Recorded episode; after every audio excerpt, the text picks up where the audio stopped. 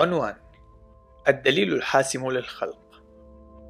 عنوان فرعي حسم الجدل القائم حول الأصول. كتاب للدكتور جيسون لايل. الفصل الأول عنوان فرعي علم المعلومات. في هذا العصر الذي نعيشه والذي يغرقنا بكم كبير من المعلومات المتنوعة الأهداف والمصادر نجد عددا قليلا من الناس يقفون ويتساءلون عن ماهية المعلومات وعن مصدرها. يمكننا بطريقة علمية أن نقوم بتعريف المعلومات على أنها رسالة مكتوبة بطريقة مشفرة تتضمن إجراءات متوقعة وقصدا أو هدفا مرتجا.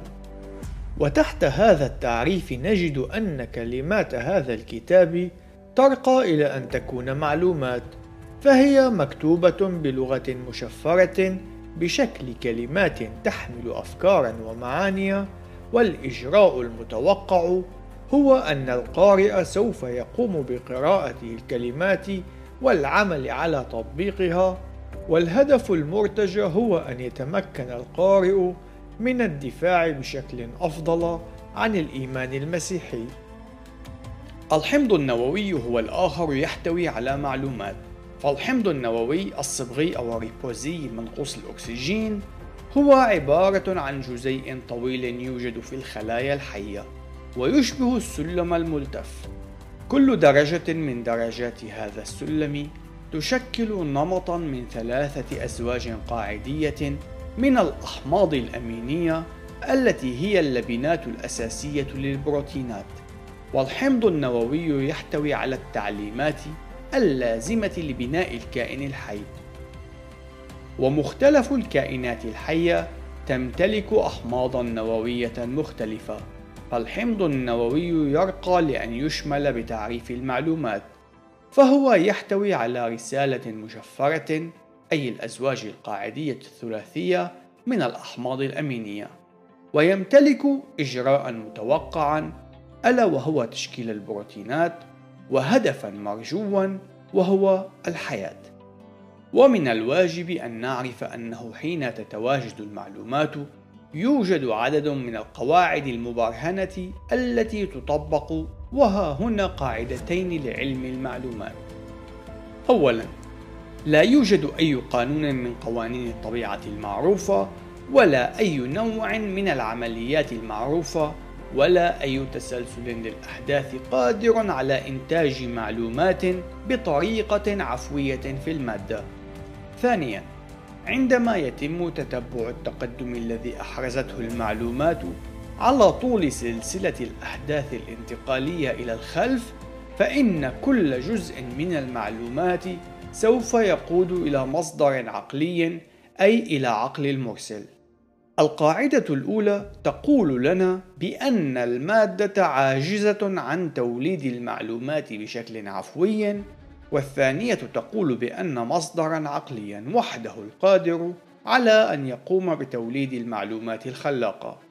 وبشكل آخر، إن هذه المعلومات ذات جذور عميقة، فنحن حينما نقرأ كتابا ما نعرف وبشكل مسلم به بأن هنالك من ألفه فليس من شخص سيقرأ هذه الكلمات سيعتقد بأنها نتجت عن تراكم بطيء وطويل الأمد لسلسلة من الأخطاء المطبعية.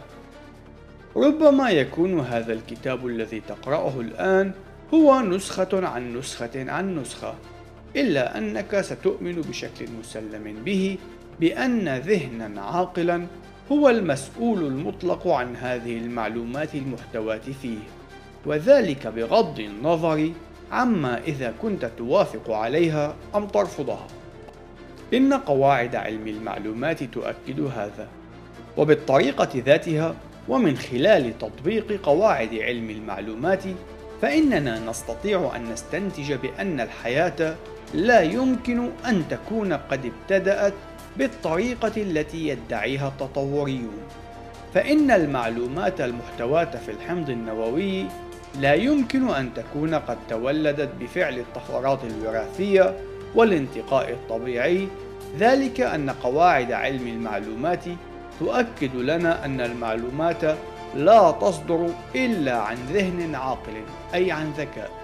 لكن المعلومات المحتواة في الحمض النووي هي منطقية في ضوء الخلق التوراتي فإن عقل الله هو من ابتدع تلك المعلومات ووضعها في الحمض النووي للكائنات الأصلية التي وجدت على الأرض.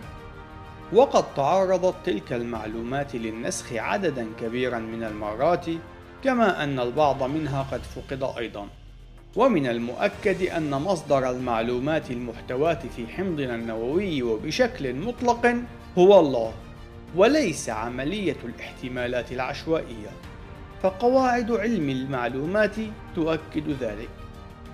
في بعض الأحيان يعترض التطوريون على هذا الطرح مشيرين إلى أن الطفرات الوراثية وبشكل نادر قد تكون قيمة فتساعد على البقاء على قيد الحياة بما معناه أنها في ظل تلك الظروف الخاصة قد حسنت من مستوى الكائن الحي. إن الأمر صحيح. لكن لا صلة له بالموضوع قيد النقاش فلم يتم أبدا معاينة الطفرات الوراثية وهي تقوم بإضافة معلومات جديدة كليا. ولذلك فهي عاجزة عن لعب دور الآلية التي تقود عملية التطور. في بعض الأحيان قد تتسبب الطفرات الوراثية بتكرار قسم من سلسلة الحمض النووي أثناء النسخ ولكن هل يعتبر هذا زيادة حقيقية في المعلومات؟ كلا البتة فقد يحدث خطأ أثناء نسخ كتاب ما ويتسبب بتكرار أحد الفصول إلا أن هذا لا يعتبر زيادة في المعلومات ففي نهاية المطاف هل يمكنك أن تتعلم شيئا جديدا من مقطع مكرر وأنت لم تتعلمه من النص الأصلي؟ إن المعلومات الخلاقة لا تظهر بشكل عفوي من خلال المصادفة إنها وبشكل دائم تكون صادرة عن ذكاء. قواعد علم المعلومات تخبرنا بهذا وتجربتنا الشخصية تؤكده.